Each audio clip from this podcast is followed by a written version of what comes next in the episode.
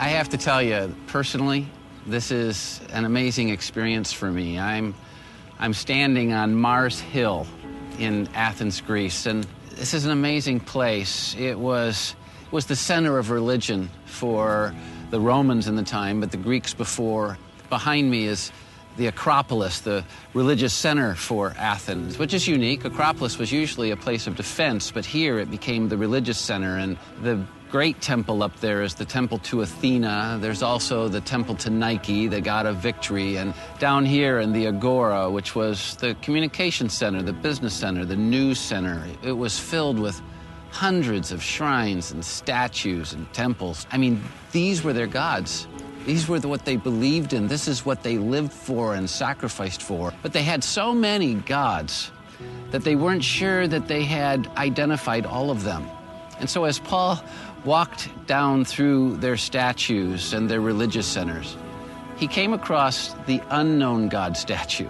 They actually had a statue to an unknown god, just in case they had left someone out. Paul was, as he always did, whether with a lady at a small riverbed in Philippi or with the powerhouse people and rulers of the day, was sharing about Jesus. Because they didn't allow foreign gods here, they hauled them to this rock. The Areopagus met here. This was like the Supreme Court where the philosophers and the magistrates and the judges of the day ruled about what was right and wrong. And he said, as I was walking through your display of gods, I saw that you have a statue to the unknown God.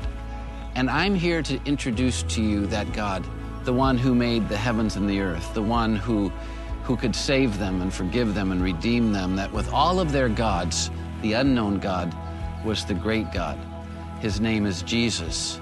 You know, in response to Paul's story, some laughed, many walked away, but some started following Jesus because Paul was willing to declare the simple story here on Mars Hill on that day.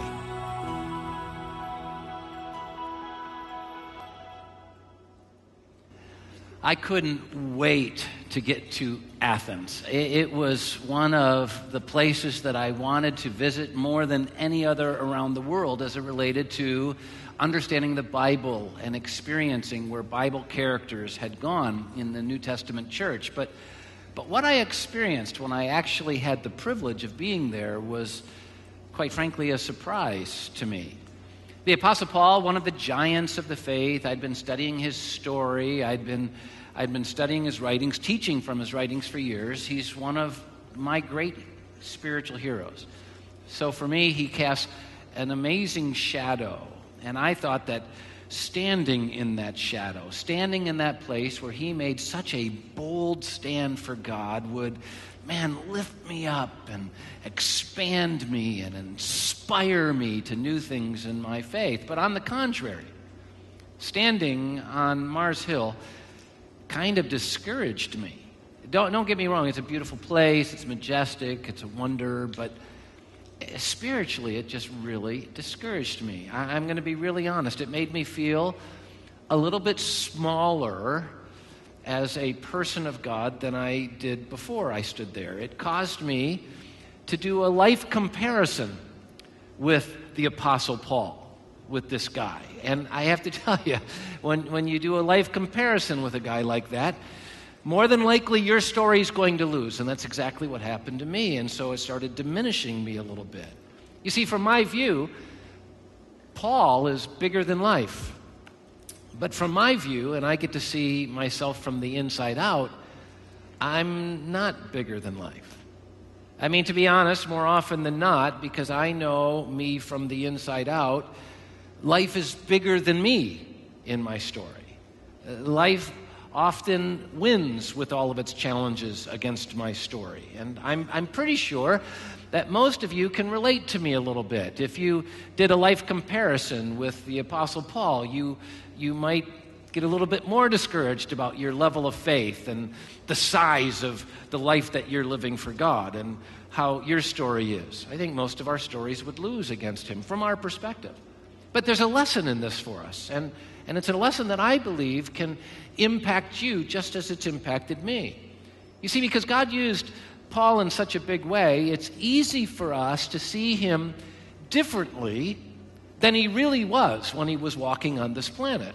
It's easy for us to think that he was just a different kind of guy, made of different stuff, more special than we are.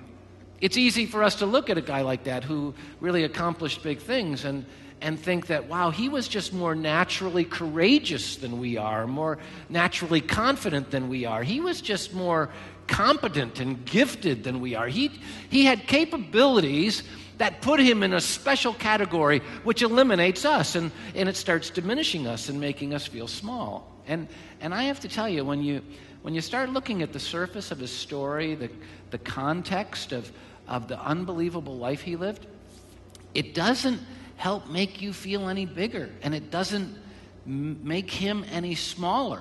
It makes him appear to be a superman of faith, quite frankly.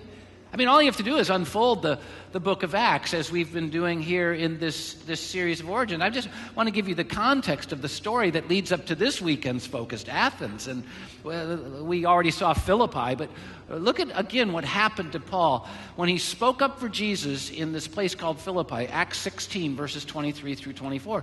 After they, that's speaking of Paul and his partner Silas, had been severely beaten, they were thrown into prison, and the jailer then was commanded to guard them carefully. And so after receiving those orders, he put them in the inner cell and fastened their feet in the stocks. So the point is, I mean, he went public for Jesus in Philippi, and it didn't go well. I mean, he told the story of Jesus and what he thought about Jesus and his death, burial, and resurrection, and that he was the one true God, and he got punished severely for it. Moving on from Philippi then, he went to Thessalonica, is how we pronounce it, which is in modern-day Greece. And in Acts chapter 17, verse 5, we learn that it didn't go well again, but the Jews were jealous. He was speaking for Christ, and God was displaying his presence and his power in Paul's life in amazing ways. People were being drawn to Paul's ministry, and so the Jews were jealous. And they rounded up some bad characters from the marketplace, formed a mob, and started a riot in the city, all to take Paul down. Now, Paul was able to skirt this and get away from it, but I mean, these people wanted to kill him. They wanted to create a riot around him. And isn't this just like religious people, right? I mean, religious people, they wouldn't do this, but they'd be glad to hire people to do it for them. I mean, it's just an amazing gig going on here. That is crazy what he experienced. But time and time again, Paul goes public with his faith. He's trying to declare Jesus to be who he really believes he is, the one true creator of the world who came to redeem. And every time he does it, things go poorly. Things go south. He gets the pulp beat out of him, or else he has to run for his life. And so if he was like me, and this is why his estimation keeps growing when I look at him from the surface, if he was like me, he would start learning and changing his behavior, right? Okay, every time I go into the city and I speak Jesus out loud, I get taken down. So maybe I could start doing it differently. But he doesn't change. Look at what happens when he leaves Thessalonica and goes to Berea. Acts chapter 17, verse 13, when the Jews in Thessalonica learned that Paul was now preaching the word of God at Berea, they went there too, agitating the crowds and stirring them up, trying to take him down. And so Paul had to move again, and he's always on the run because he's always doing the same thing. And then he goes to Athens. And Acts 17, verse 16, it says, while Paul was waiting for them in Athens, he was greatly distressed to see that the city was full of idols. And I told you a little bit about that in the opening video. Well, if he experienced trouble in those other places, those lesser places, he could have really expected to experience trouble here in Athens. I mean, this was a world center for religion and philosophy. This had been a world center for religion and philosophy in the time of the Greek Empire and certainly continuing in the Roman Empire. I mean, their gods were very, very important to them. They sacrificed a lot to them, devoted themselves. They had a supreme court to judge the worthiness of philosophy and of religion in this area. It was a big deal. And if Paul was ever going to adjust his message to fit his crowd and to protect himself, it would have been here, but he didn't do it. And so he was thrown in front of their supreme court. Now, in 5 BC, their Supreme Court was just unbelievably powerful. It had diminished over the centuries. And in Paul's day, they were basically empowered over religion and education. But that was where he came in. And so they had the power to destroy his life. And what did he do when he was thrown in front of that Supreme Court? He put on the robes of the culture and he adjusted his message so that the Supreme Court would give him a 5-4 decision in favor, right? No. Here's what's amazing to me. After all he'd experienced as a result of speaking for Christ, he's now in this place where the whole thing could cave around him, and he still didn't flinch. He jumped in with both feet and boldly shared Christ. You know what he shared? He said, I've noticed that there's an unknown God statue. You know, you guys know a lot of your gods. I mean, big temples, great devotion, all that. But just in case you missed it, you made a statue to the unknown God. Well, I'm going to tell you, you people, and I'm putting Brad Powell spin to this, but I mean, he's basically saying, you people are so stupid. Because he's saying, you've built all these great gods, temples and statues and all that, but then there's this God you don't know, and I'm here to tell you the God you don't know, with all the gods you do know, the God you don't know, he's the only real deal. And he says, you've wasted all of your money, you wasted all your sacrifices, you've wasted all your time, you waste all your devotion, because the gods you do know aren't real, and the God you don't know is real, and I'm here to tell you his name is Jesus. Now, that's putting it in their face, friends. I mean, he's going nuts over this thing. I mean, he's basically got a death wish, it appears. And so I look at him and I go, oh my gosh, he was just bigger than life. He was bigger than his moments and bigger than his challenges, and he was so different than me. Because if I was standing on that hill in front of that group, my knees would have been shaking and my confidence would have been lagging, and I would have wanted to kind of make the message sound a little bit more palatable in that setting. Wouldn't you? Isn't this how you approach your life in the marketplace? Isn't this how you approach your life in your neighborhoods, in your communities, and even your faith? You don't want people to think you're a fanatic. You don't want to go full bore. So we kind of do this because that's who we are. And then we look at Paul and we go, oh my gosh, he's nothing like us. And you know, it kind of comforts us a little bit. Think he's nothing like us. He was made of different stuff. And so we have an excuse for why we're not bold like him. We have an excuse for why we don't live like him, because he just had special giftings and special nature that we don't have. But you know, that's wrong. He didn't have a special nature and special giftings that we don't have. We can't excuse ourselves on that basis. He was made of the same raw material as we are. And though it's hard to see from our standpoint in the world, looking back on his life, because he looks bigger than life, the good news is God allowed Paul to give some personal confessions that helps us to see him for who he really was in all of his humanity. You see, following Athens, Paul moved on to Corinth, and remember the context. I mean, things didn't go well with him in any place, and then he's thrown in front of the Supreme Court in Athens. It's just, it's tough stuff. It's tough rowing, and then he goes to Corinth next. And if my view of him was right, you know, he'd be saying, I came in all pumped up. The more they're against me, the more I'm ready to go after them. Yeah. But that's not what he said. Look what he tells them. In Acts 18:1, it tells us that after Paul left Athens, he went to Corinth. So we know Corinth was his next destination. And later in writing to these people, he said this in 1 Corinthians chapter 2, verse 3. I came to you in weakness and fear, and with much trembling. When I look back on Paul's life from my view, I don't see him with knees trembling and legs shaking and being in this way. But he says, when I came, I was scared to death. You see, he wasn't as naturally courageous as he appears. He was made of the kind of stuff we're made of, where dangerous settings scare us, where insecurities are real, where we don't want to be hurt and experience pain and be rejected and, you know, be beaten and thrown in prison. We don't want any of that stuff. He wasn't as naturally courageous as he appears. He was a lot like me.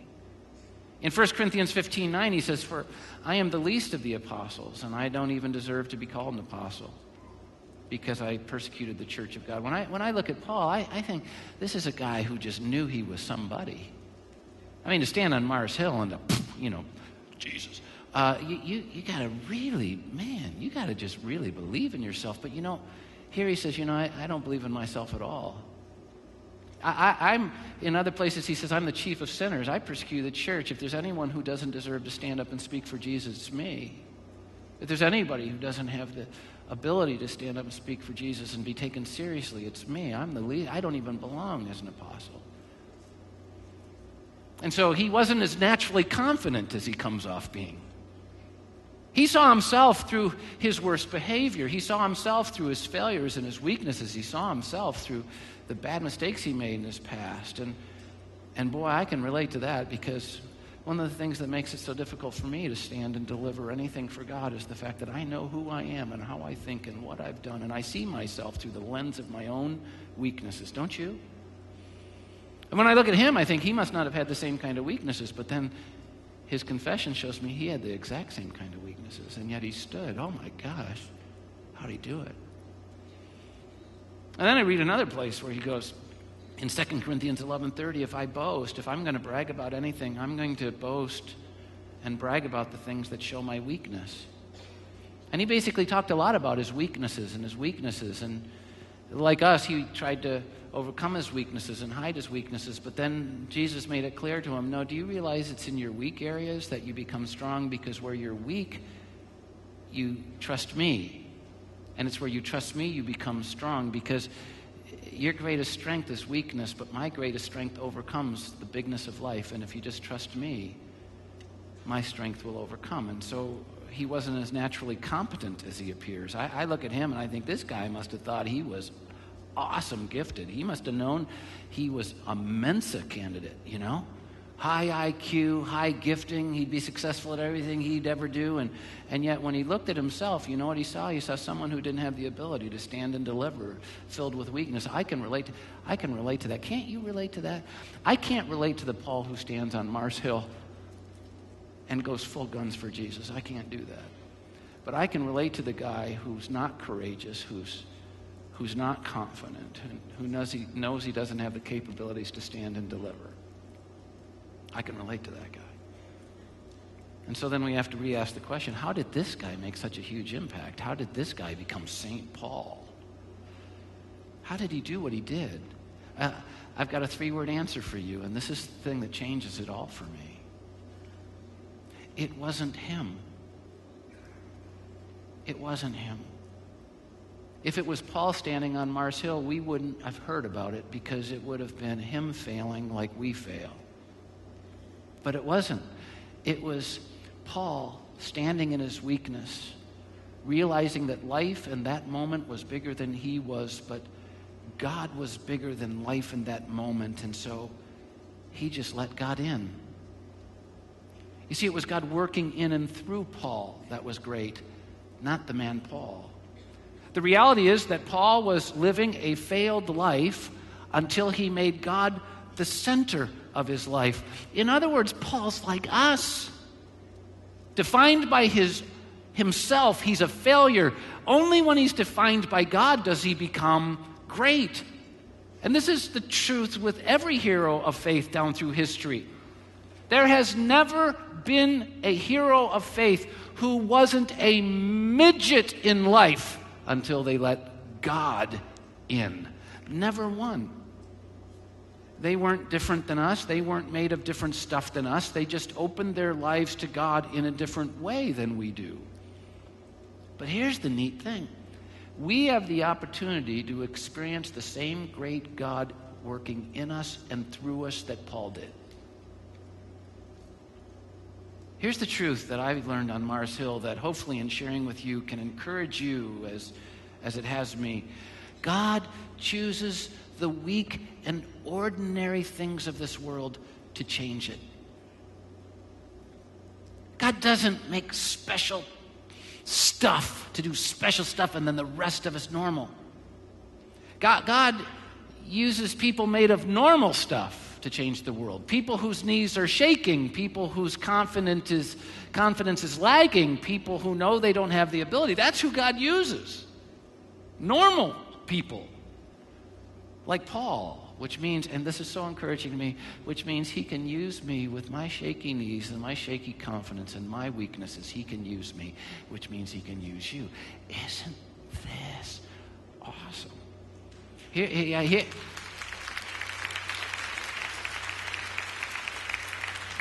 Here's the truth. For all of us gathered for a focus on Athens this weekend, for those of you in Grosse Ile and Saline and Brighton, our regional campuses, for those of you who are in Plymouth, for those of you who, and we're so thankful for you, watch online all around the world, this is the truth that we need to understand.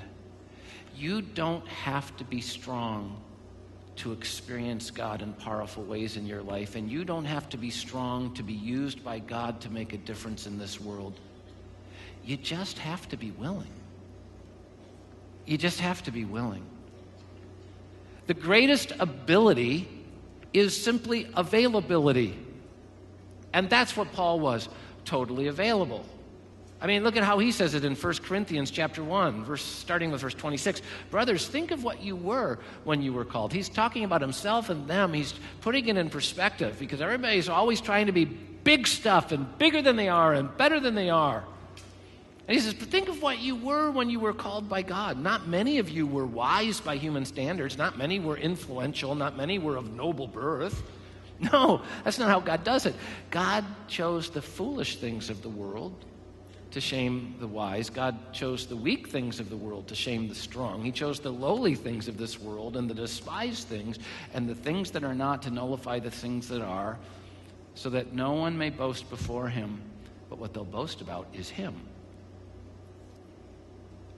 Here's the application I want to share with you. If we're going to be people who experience God in profound ways in a world that's rejecting him in profound ways, if we're going to be people that make a difference for God in a world without God, like Paul did, then we have to be willing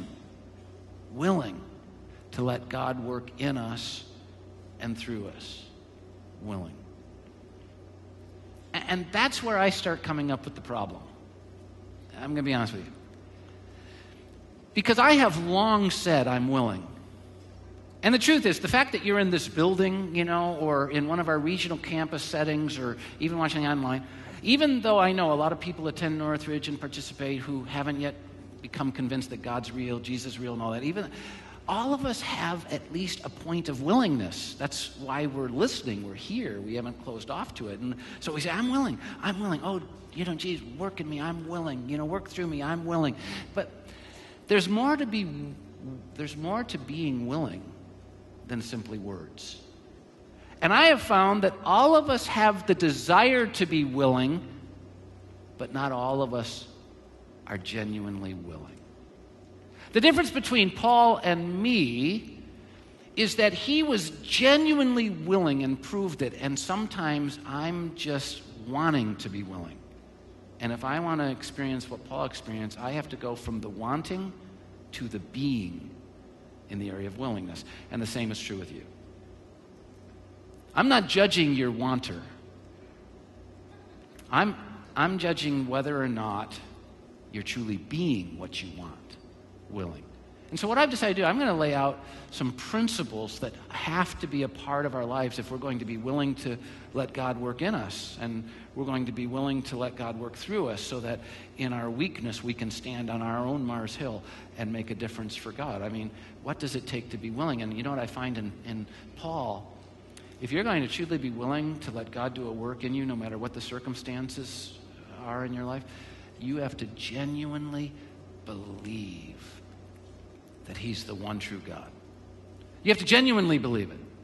And I'm going to tell you, I think we have a willingness and a want to believe it, but I think a lot of us struggle with genuinely believing it. I mean, I tell you, we walk around and we see all the things going on. Well, could it be that that's true? Could it be that's true? Maybe they're right. Could it be that? Well, maybe I'm not right. Maybe that.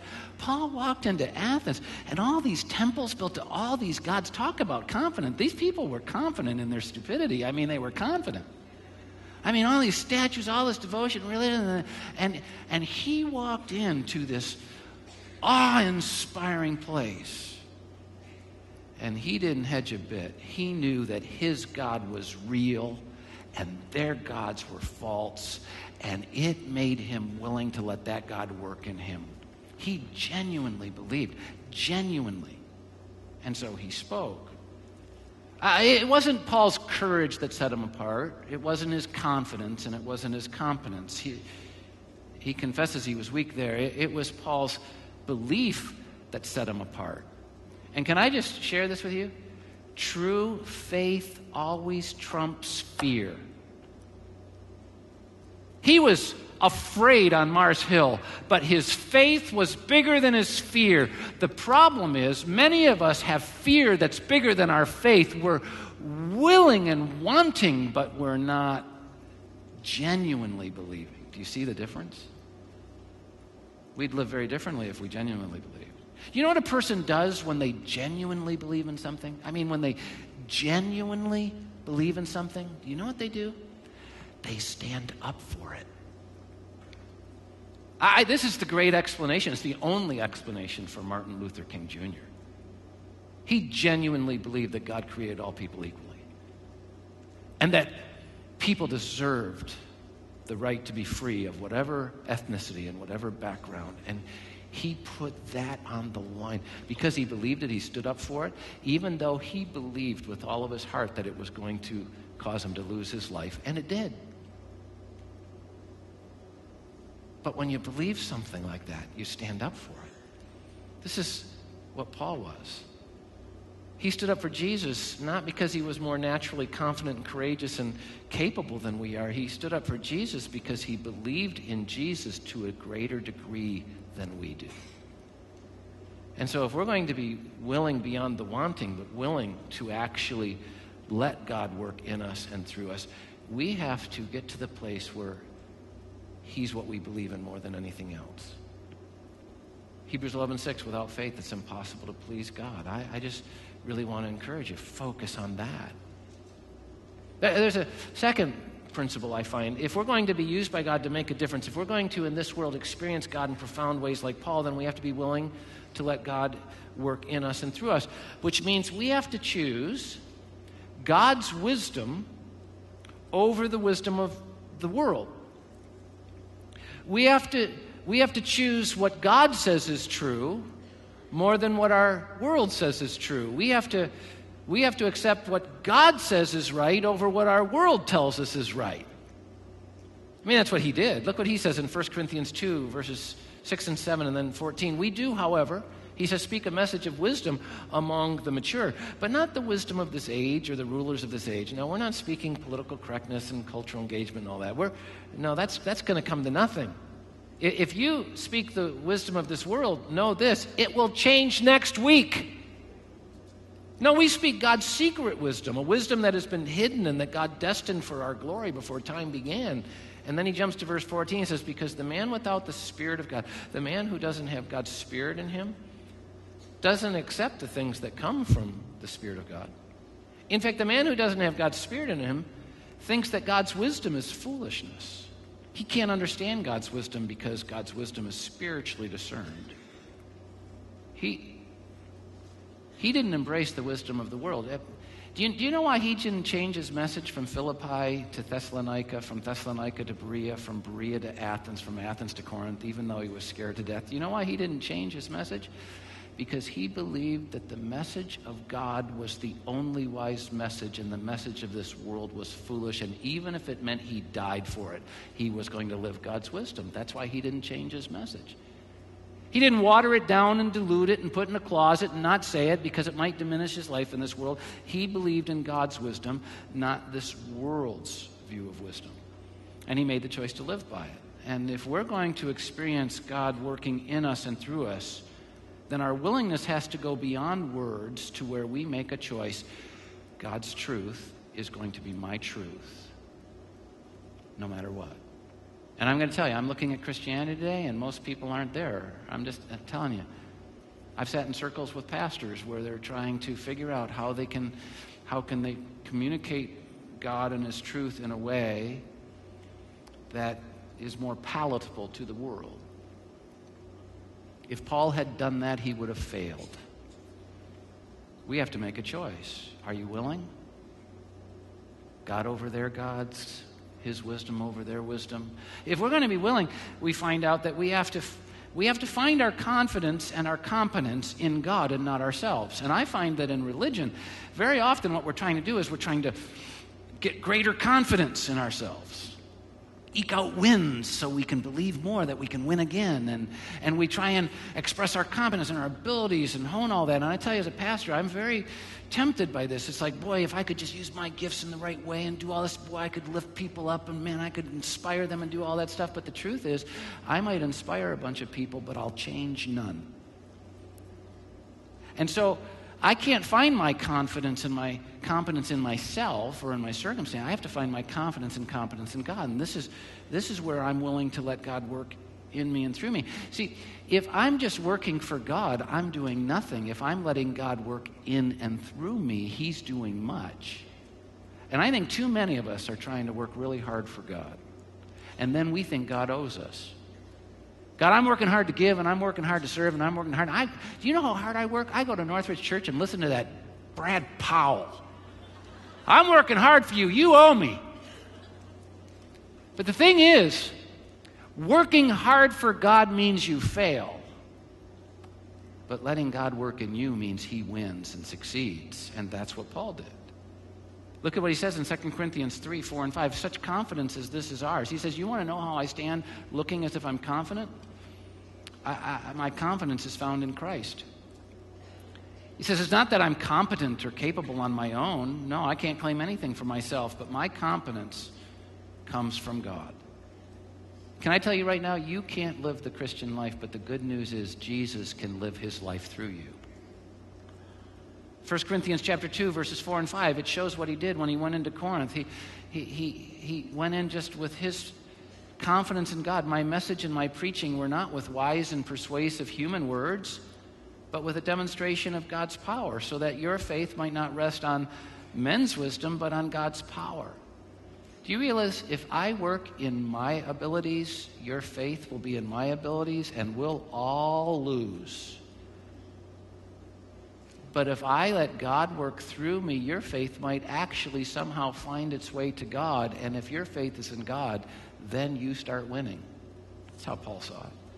We have to do the same thing he did. If we don't, we'll never have the confidence we need. We'll never have the capabilities we need. We will never change the world because only God can do that. And the last point, if we're going to be used by God to make a difference in this world, if we're going to experience him in profound ways, then like Paul, we have to be willing to let God work in us and through us, which means we have to not just genuinely believe like he did, not just choose his wisdom over our wisdom and all these ideas, but we have to ultimately get to the place where we genuinely believe that our world desperately needs what we have. Paul didn't stand on Mars Hill and speak Jesus because it was easy or he thought it was going to get him ahead in the world. He stood on Mars Hill and spoke Jesus because he believed that's what they desperately needed.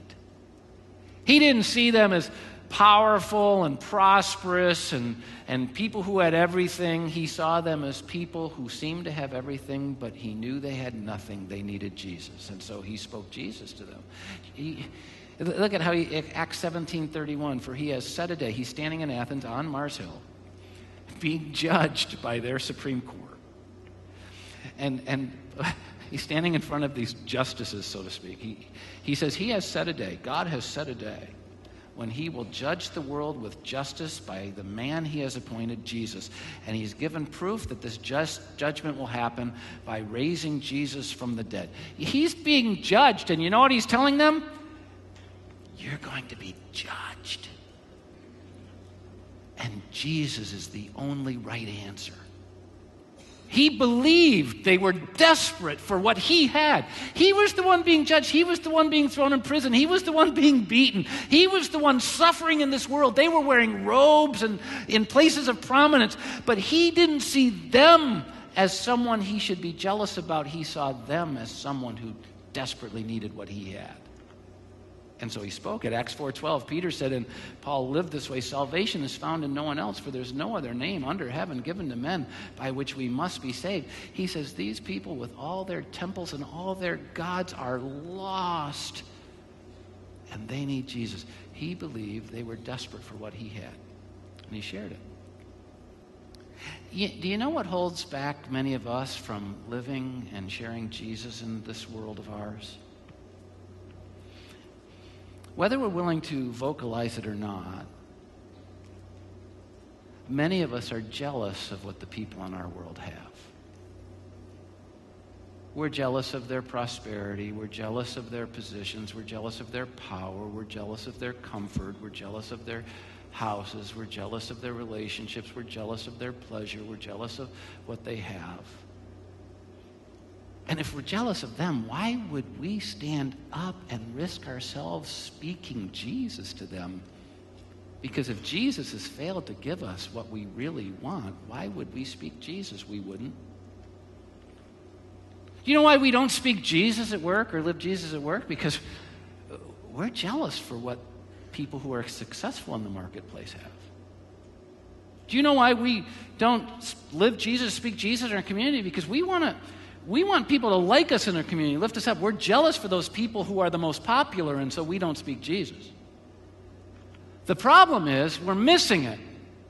We're saying we're willing, but we're not really willing, because if we were truly willing, we would say, they don't know God like I do. They don't have life like I do. They desperately need what I have, and I am not going to rob them of the chance. Paul didn't stand on Mars Hill and speak Jesus because it was easy. Paul stood on Mars Hill and was willing to take abuse because he knew what they needed most was Jesus. And the reason we stay silent about Jesus is because we don't think they're desperate for him. He lived for Jesus. He shared Jesus. And as a result, some people found Jesus. Look at Acts chapter 17, verses 32 to 34. When they heard about the resurrection, that here he is. He's in a place of philosophy, a place of academic celebration. He's in a place where the really smart people hung out, right? And he's telling them that Jesus rose from the dead. This is not something you tend to want to say to philosophers. And when they heard about the resurrection of the dead, you know what they did? They did what human beings do. Some of them laughed. Others said, wow, this guy's fascinating. I'd like to hear him talk more. He's a real idiot. You know, that kind of thing.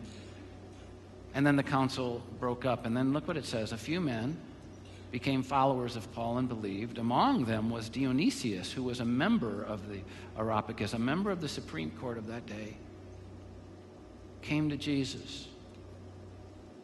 How did that happen? Because Paul spoke Jesus. Most people wouldn't have spoken Jesus there. They don't want to hear it. They're powerful. They've got more. It's not going to go over that. They're just going to throw me in prison. But because he spoke Jesus, what happened? One of them came to faith. Now, some believe. I can't prove this. There's some credibility to it, but I'm not going to speak it as if it's absolute. But some believe this Dionysius became the bishop of Athens and helped present Christ in that whole part of the world. Whether that's true or not, I don't know, but you know what I do know? He was a man of power that found Jesus, and for the rest of his life, that power was used to speak Jesus in that world, and it only happened because Paul was willing to let God work through him that way. And then a woman named Damaris and others came to faith. Paul in his fear, and Paul in his weakness, and Paul in his doubt, and Paul, with knees trembling, stood on Mars Hill and spoke Jesus because he genuinely believed God was the true God. He chose God's wisdom over the world's wisdom, and he decided that they, though they looked like they had everything, had nothing, and they desperately needed what he alone had.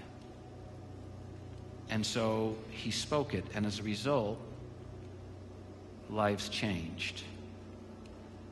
My question is, are we really willing to be used like Paul? Are we really willing to let God work in us? If so, then we have to realize that it's not going to be our courage or our confidence or our capabilities that make us. It's going to be the fact that we believe God genuinely. Do you? that we choose his wisdom over the world's, not trying to change it to make it more acceptable, that we find our confidence and competence in God and God alone, and that we believe that every person we meet desperately needs what we have, Jesus. And if we get to that place, Paul shows us what will happen. Some people will laugh. Some people will tolerate. Some of the consequences might not be all that positive to us. He was thrown in prison. He was beaten. He was rejected. We could lose jobs. We could lose friends. We could lose status. It's true. But we'll experience the only thing that matters: God working in us and God working through us. And then what happens is we experience the God difference, and the world experiences the God difference, and then we experience what we're supposed to experience: life and life to the full. But we have to be willing. Are you? Just before we move into worship, would you pray with me? Father in heaven, I thank you so much that you've made it clear to us that we don't have to be bigger than life, that life is bigger than us, that we don't have to be made of special stuff. No one has or ever has been, but all we have to do is be willing to let you work in us and through us. And when we do, you change everything. And so we pray, Spirit of the living God, come live in us and through us and change everything for us and around us. And we'll thank you in Jesus' name.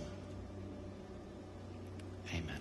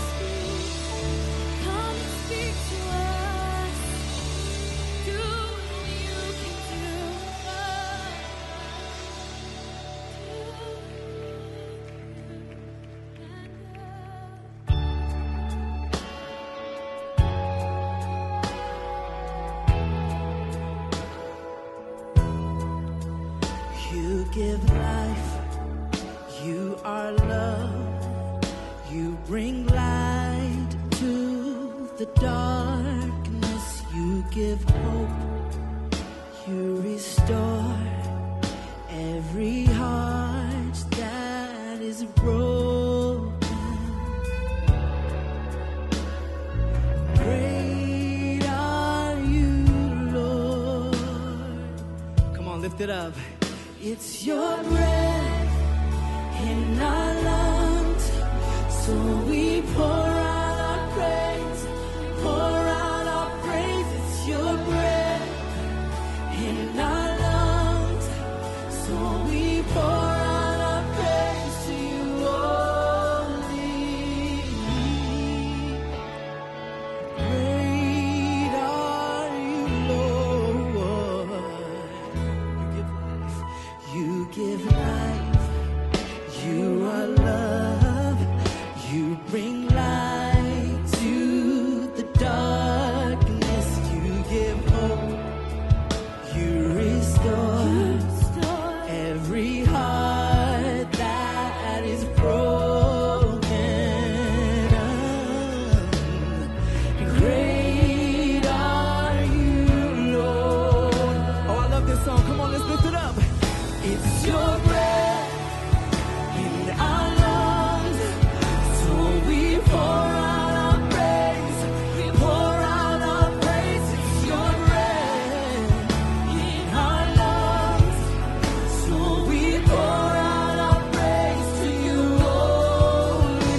It's your breath in our lungs, so we pour out our praise, we pour out our praise. It's your breath in our lungs, so we pour out our praise to you only.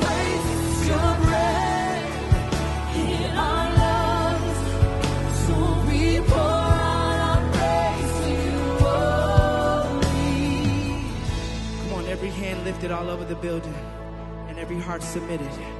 All the earth will shout your praise.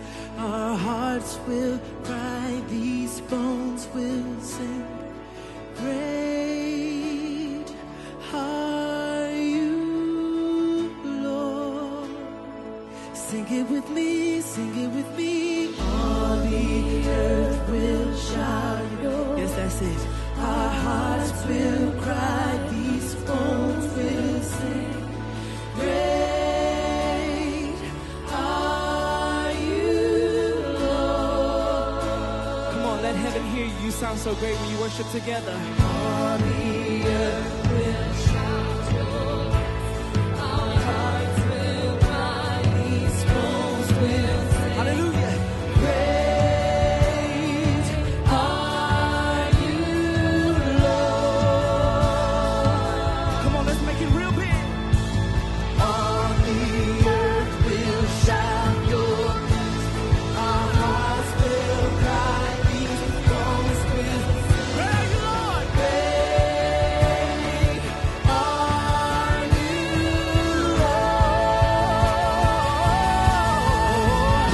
It's your breath in our lungs, so we pour out our praise, pour out our praise. It's your breath in our lungs, so we pour out our praise to you only. Your breath in our lungs, so we pour out our praise, pour out our praise.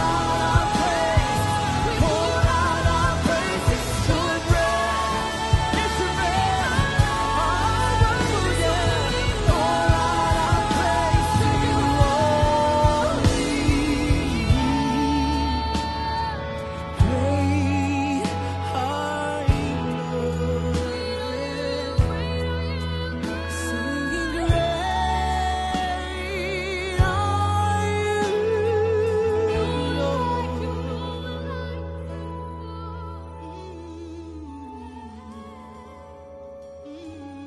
Tell him he's great.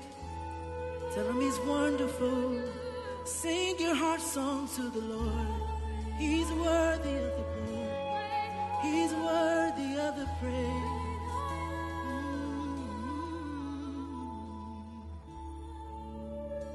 Hallelujah.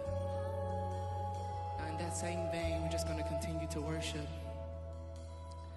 And there are some people here today We just need a special touch from the Lord, and you want to receive prayer. So the prayer team is going to be down here at the front after service for you to come down and just get a point of connection and have someone just pray over you.